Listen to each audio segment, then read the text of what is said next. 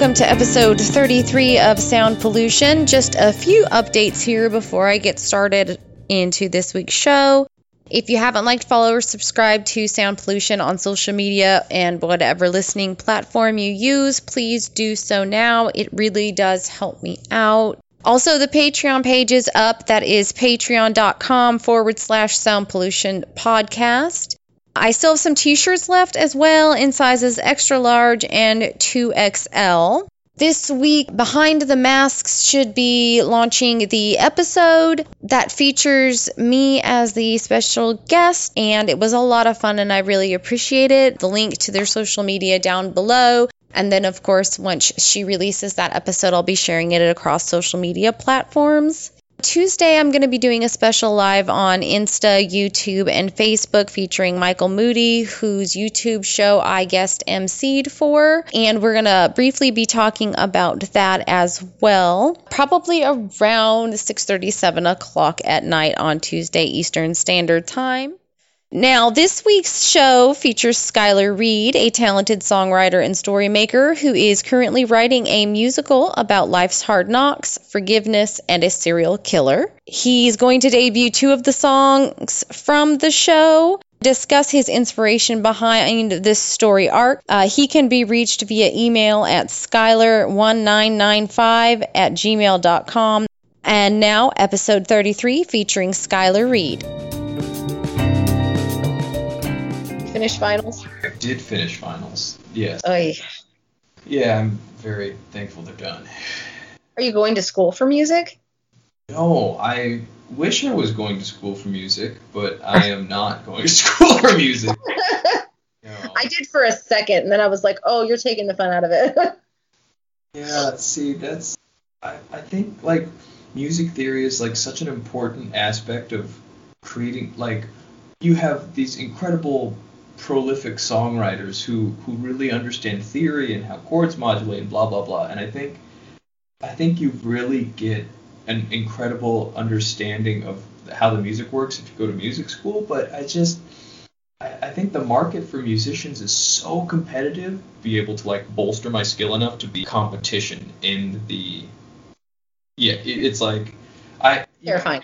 Uh, granted, I could spend hours and hours in music school and practicing piano as as my main mode of like monetary income, but I don't. I almost don't see the value. Okay, and and a, a personal question, and this is being recorded, and it may end up in the episode. But is that speaking of like music theory? Is that like a wheel? The wheel of fifths, yeah. Yeah, I was like, is that what I'm looking at? Oh yeah. Very helpful. I think for me that that is where I find the most enjoyment instead of having like an expectation to learn all of the like the nitty gritty mechanics of music, just being able to go like, huh, that's amazing and kind of like learn it for myself. Right on. So I know we've been chatting for a second, but I'm gonna have you just go ahead and go ahead and introduce yourself to my listeners. I oh, stumble yeah. on that on every episode. I just need to stop saying it. Uh, yeah, I am. My name is Skylar Reed, and I am a musician uh, based in Seattle. And it looked like the sun's actually out there today. Yeah, it was absolutely gorgeous today. It was amazing. Awesome. No rain today. Mm-mm. Mm-mm about 97% of that is gray rain, and then like the three percent of when it's sun, people become manic and start running around outside, like, "Oh my God, it's it's finally here!" the depression lifted. It's gone, thank God, and then it comes back. And you're like, "Well, I'm comfortable with this." it's okay now. So, Skylar, what got you into music? I'm just um, gonna dive right in. Yeah when I was little, I think I, I think for maybe most of us, I think my parents were amazing people, and they I, they used to play ACDC and Led Zeppelin and yes, and that you know like the classic classic rock, and I think we spent so much time listening to uh, 1025 KZOK, which is like a radio station here, and I think from a young age it just it, it was a part of my culture at home. And uh, I grew up really like loving album art and just which is weird though because as a young person I was really almost oblivious to music. Like it it was just integrated in such a way where it didn't occur to me that there I was experiencing music. And I think I really understood the value of music when I got out of 8th grade I think that first that first summer, the first year of high school, freshman year, was when I realized I was like, oh, there's something incredibly powerful here. And I think that, that was the time where I just started to rediscover music as like a a thing that I could connect to life with. It was really it's a really interesting thing. Yeah. It was like you rediscovered it for the first time was there a, like a specific type of music that hit you? Was there like a moment? There, there was. was a, when I was, it was either a freshman or a sophomore. I took. There was this guy named Blair Borland who taught at our school, and he there was like we had a music appreciation day, and he had the students bring in music that they loved, and I I remember really thinking about that, and I think I, for whatever reason at that time, "Suite Judy Blue Eyes" by Crosby, Stills and Nash. I was like, "This is who I am." You're like, "This is the most meaningful thing ever." Exactly. And then it's funny because you know, to something can mean so much to you. It can be so personal, and someone else can be like, "Hey, yeah, yeah, it's good," you know, and then you're like, and you have no idea how much you've hurt me in this moment. Yeah, and your parents were like, "You've listened to this song a hundred freaking times. Like now we're getting it." My parents do that all the time. They're like, "What, what do you mean you don't know about that?" I, I they were born in like 1963, so right, right, right. I think I did something like that. Um, I believe it was God, watch me just fucking say the wrong name and listeners eat me alive. No, I think it was Maggie May. I want to say Rod Stewart. Please tell me I'm right. Oh, yeah. I, I was probably about 12 and I ran out to my mom and I was like, Mom, have you heard this song? This is the most coolest song ever. I couldn't have been 12 years old. And my mom was like, That came out when I was your age. And I was like, no. and I think I listened to it a hundred times, and then like it was one of those those like tapes. And yes, I, I'm old enough to remember cassette tapes that just walked away magically. So, what got you into actually writing music, though? Because that's different from loving music. That's a whole nother level. Hmm. um, I think well, you know, I think my my parents always appreciated music. I think there was always a lot of like gratefulness in the household, but I think I must have been really influenced by the American musical when I was young because my mom would take me to all sorts of, you know, we went to Chicago and Mamma Mia and Wicked and you know. you saw Wicked? I still haven't seen Wicked. Sorry, it's no, it's, it's on my list. they're making a movie of it.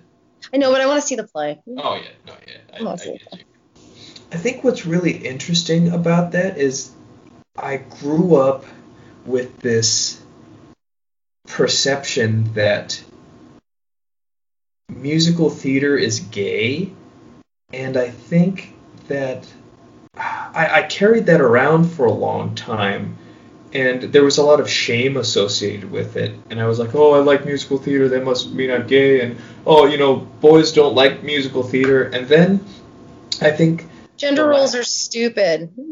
They are stupid. I I can see they're they can be like helpful sometimes, but other times it's like. You know, I like ballet, and someone's like, "Oh, you're fuck you, you like ballet," and you're like, "Yeah."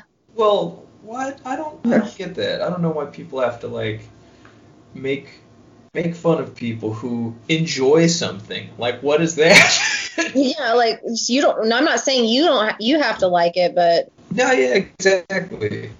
So I think I just grew up with um with loving musicals as well. And I think that I I just loved the the talking in the songs, and I think I loved the dancing and and these scenes that played out while music was happening. And I think mm.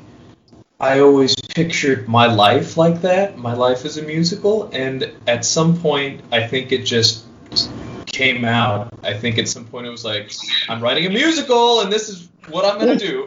I love how you sang that. I'm writing a musical. Like you already, you're writing a musical about writing a musical. Actually, that's a good idea. Yeah, I was gonna say that's uh, a great idea. what was your favorite musical like growing up?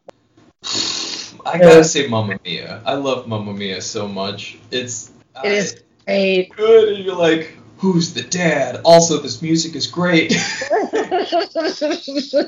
yeah, like who would have ever thought that all that ABBA music would have gotten turned into a musical, and it was perfect. It was like they did it on purpose. And I think that was a that's that's got to be some of the biggest inspiration for me because when when I started writing this album, it was it wasn't like uh, I set out to write a musical. I think mm-hmm. I wrote one song I wrote okay, I wrote the first three songs on the album. I wrote them as this weird trilogy, and then my girlfriend and I started doing this program called the Artist's Way, and it's a it's a 12 step recovery program for artists, and uh, and because artists in, in the book it posits that artists kind of carry around a lot of artistic baggage because of the society in which we live. Yeah. Exactly. Yeah. So halfway through that book, I think there's this light from God, and it was just this kind of and I was like, oh, I'm writing a musical, and it was kind of like a gift, yeah. And it, it the album that I was because originally I was like I'm gonna write this album and it's gonna have all sorts of music and then then I realized it, it wasn't just an album but it was a story. And I was like and working with the relationship of me and the story and, and what it was turning into and what it could become and all the images in my head. And then it kind of the dam was broken and it just f- started to flood out. So why don't you tell us what your musical the one you're working on is about? Well i think i think at its core it's a psychedelic journey of a man coming to terms with himself. I think that is the basis of it. And I think I was talking to my girlfriend about this a couple days ago. I think what's kind of controversial about it and what, what the story the kind of the meat and potatoes of the story is that the the bottom layer of the musical is about that uh, a man realizing himself and mm-hmm. basically forgiving himself but the next level up is this man happens to be a serial killer. right. That I mean, because you could do so many things with that. Mm-hmm. Um, and true crime stuff is is incredibly popular, so you couldn't have picked a better time for it. Is it based on a real serial killer or one you made up? I made up. Okay. I think the the story in which I connect with most is the man trying to forgive himself because mm-hmm. like I see myself in this character, but I think what's really interesting is that the the reason in which he's a serial killer is to really push the boundaries of what people will forgive. And like interesting. Are you able to see the humanity behind someone even though they are a monster? Right. I mean, and we talked about this briefly before before we recorded it. Um, we were able to do that with Sweeney Todd Mm-hmm. But that is like old school. It's set in an older time. So this is a more modern thing. So that's in a society that is really based on laws and a very flawed justice system. Mm-hmm. There's so many things you can do with this. Like it's it's almost unending. Is it does it feel overwhelming as as you're like trying to compile it together because it could go a zillion different ways?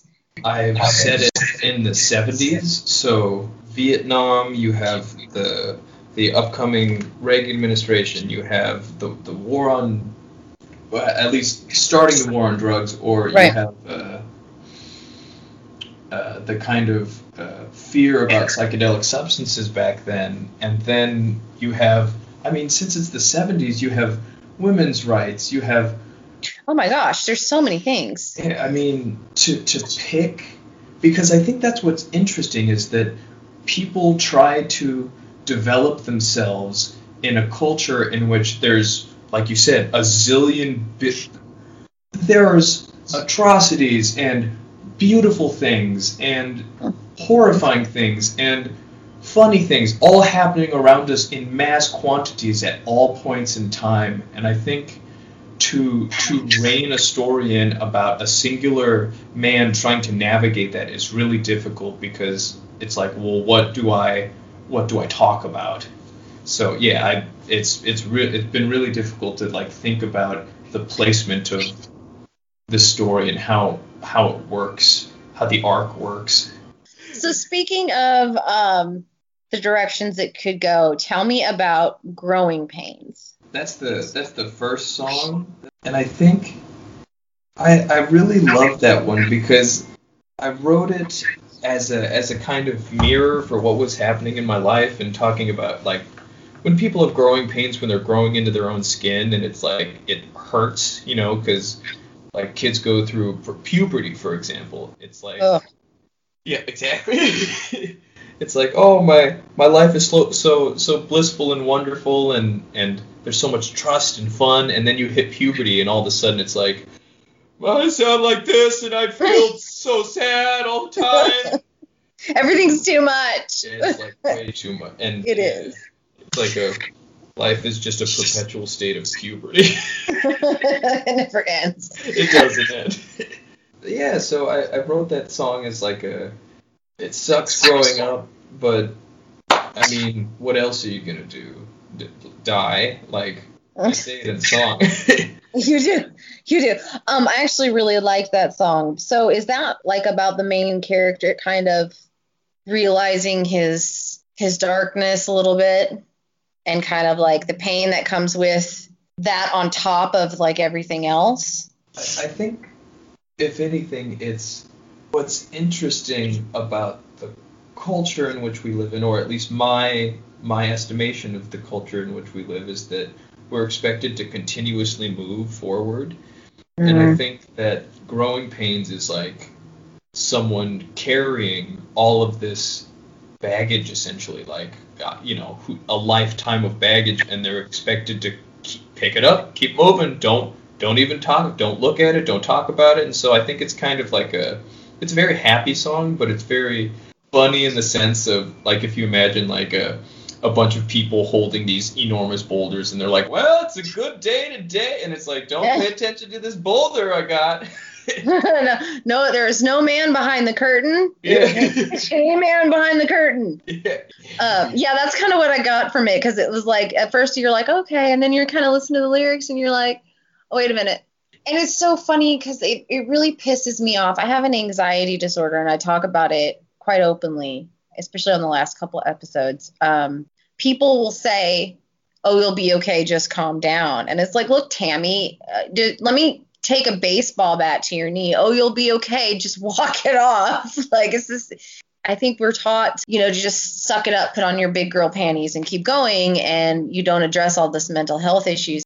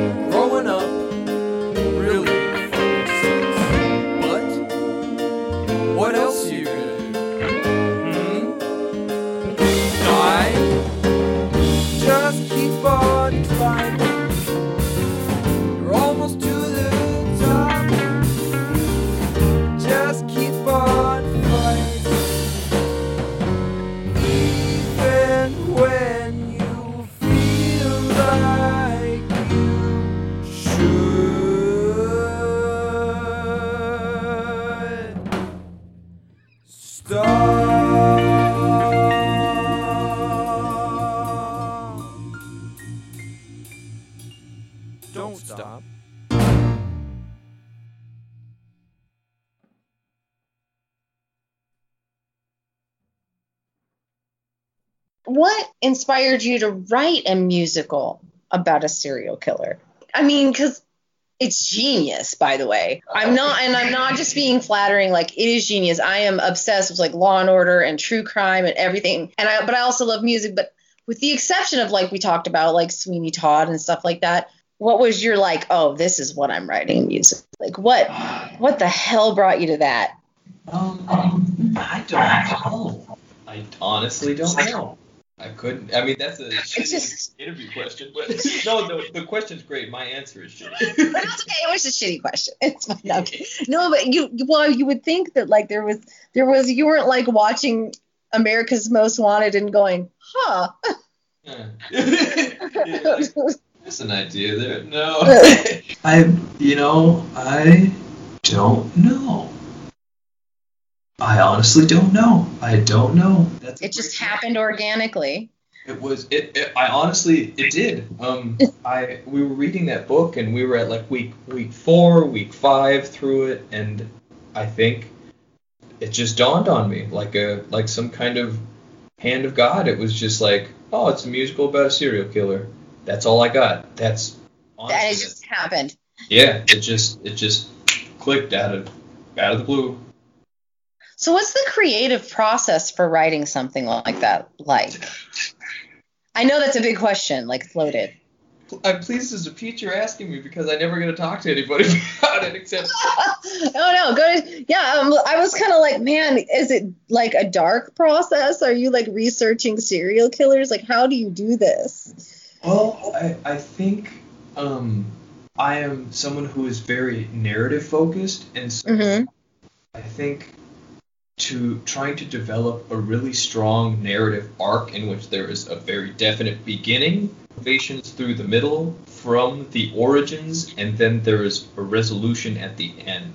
I think to me, the serial killer thing isn't very consequential. I think it just is a flavor. Um, Okay.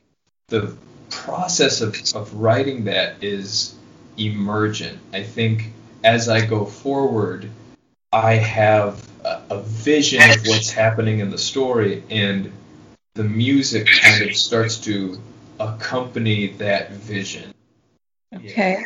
So, do you want to dish on any part of the storyline without giving too much away? I don't want you to give your ideas away because I don't want you to do that.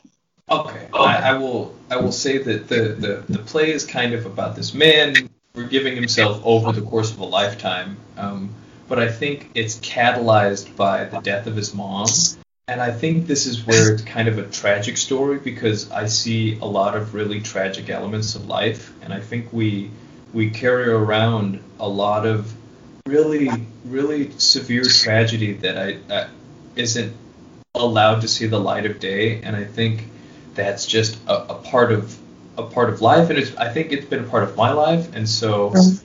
When this child is born, I think there's this in the very beginning of the musical. There's this big celebration. There's a child. What a what a beautiful gift we've been given, and I think shortly after that, there's a car crash and his mom dies, and so I think moms are an incredible figure that are supportive and do a lot of good work in our lives. And I think to not have a mom, I think that is something that really can hurt somebody inside. And I think, given any other situation in this in this guy's life, I think it probably took a really dark twist because his dad didn't handle it really well. He became this kind of bombed out drunk who was in denial for most of his life. There's a there's actually a song halfway through the album called Lorraine, and I think the song is about an old car that I used to have, but in the context, Nice. yeah, you named your car Lorraine. That's perfect. in the context, Time out. What kind of car was it? It was a. It wasn't even cool. It was a C- Oh, 2001 CRV. Like oh, damn it. it was like a It's okay. She still needed a name. So in the context of the play, I think Lorraine is probably this guy's mom's name, and I because when I sing it, like Skylar, when when I sing it, it's about my car. But if this man were to sing it, I think there's an incredibly dark twist that it could take because when I sing it, I'm rhapsodizing about this car that I love. But if the father figure sings it, he's kind of rhapsodizing about his dead wife, who to him may or may not still be alive. I think it's ultimately about this the, the the main character forgiving himself for doing what he does, and I think also forgiving his father and forgiving his mother. I think it's just a play about forgiveness. So forgiveness, like for himself, not for other people. I think ultimately he has to forgive himself. I think that is probably the the ultimate quest of any human being is Yeah. to forgive themselves. Yeah. Right. So tell me about the song Wendy. Oh, I love I love that song because I think Wendy probably takes place towards the beginning. Wendy is definitely not the real main character. I think Wendy represents the facade of the serial killer. I think he's kind of idolizing these. So okay, so in the song Wendy, there's a couple of uh, female names I mentioned, and each of those names is a woman in a horror film. And I think when he's singing about these women, he's taking the place of whoever's trying to kill these women. So he's kind of like, I imagine that like a teenage girl has like pop icon posters. Right. It- But for him, it's like Jack Torrance from The Shining, or like he's like, "Oh, I love you so much," you know. And yeah. I think uh, he's in his element when he's singing that song. He's like, "Ooh, I'm gonna kill these people, and it's gonna be great." And I'm singing about it. Buffalo Bill. yeah, exactly, exactly, yeah. Hey baby, watch me self-destruct before your eyes. Am I being tricked again by all my pretty lies? Seems like you're good for me. I'll help you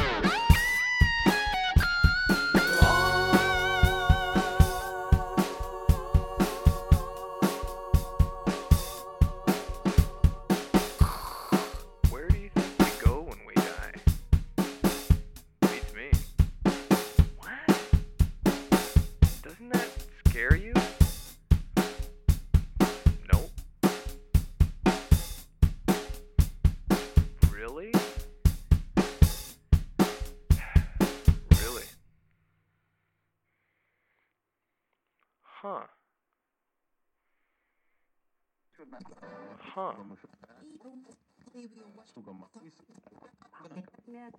Huh.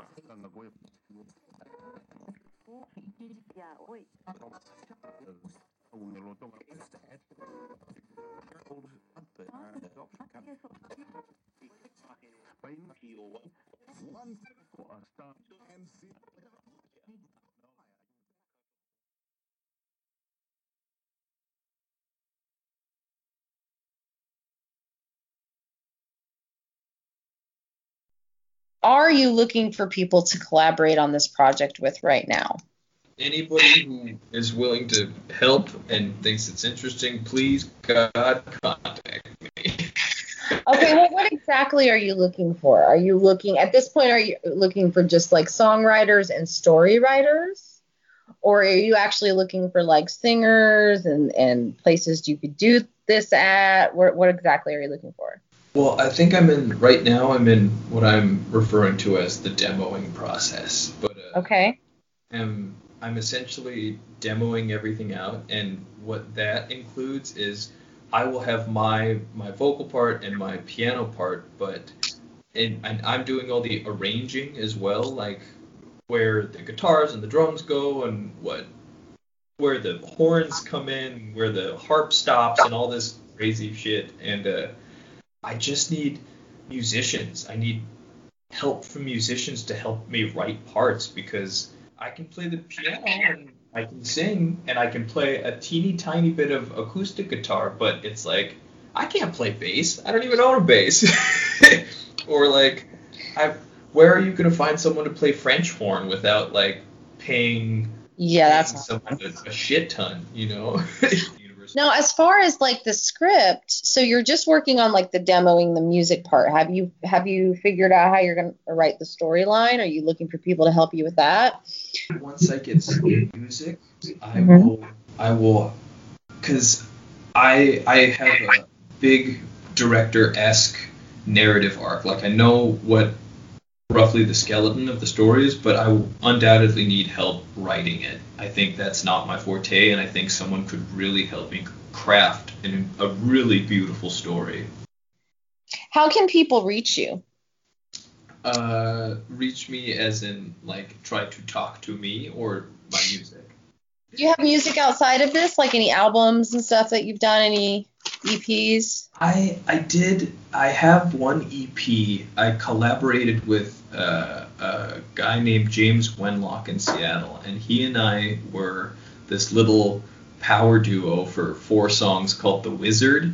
But um, other than that, Nice name, Yeah, thank you. like it. yes, it was pretty dope EP. But uh, other than that, no. I got Okay, so how can they get to your music?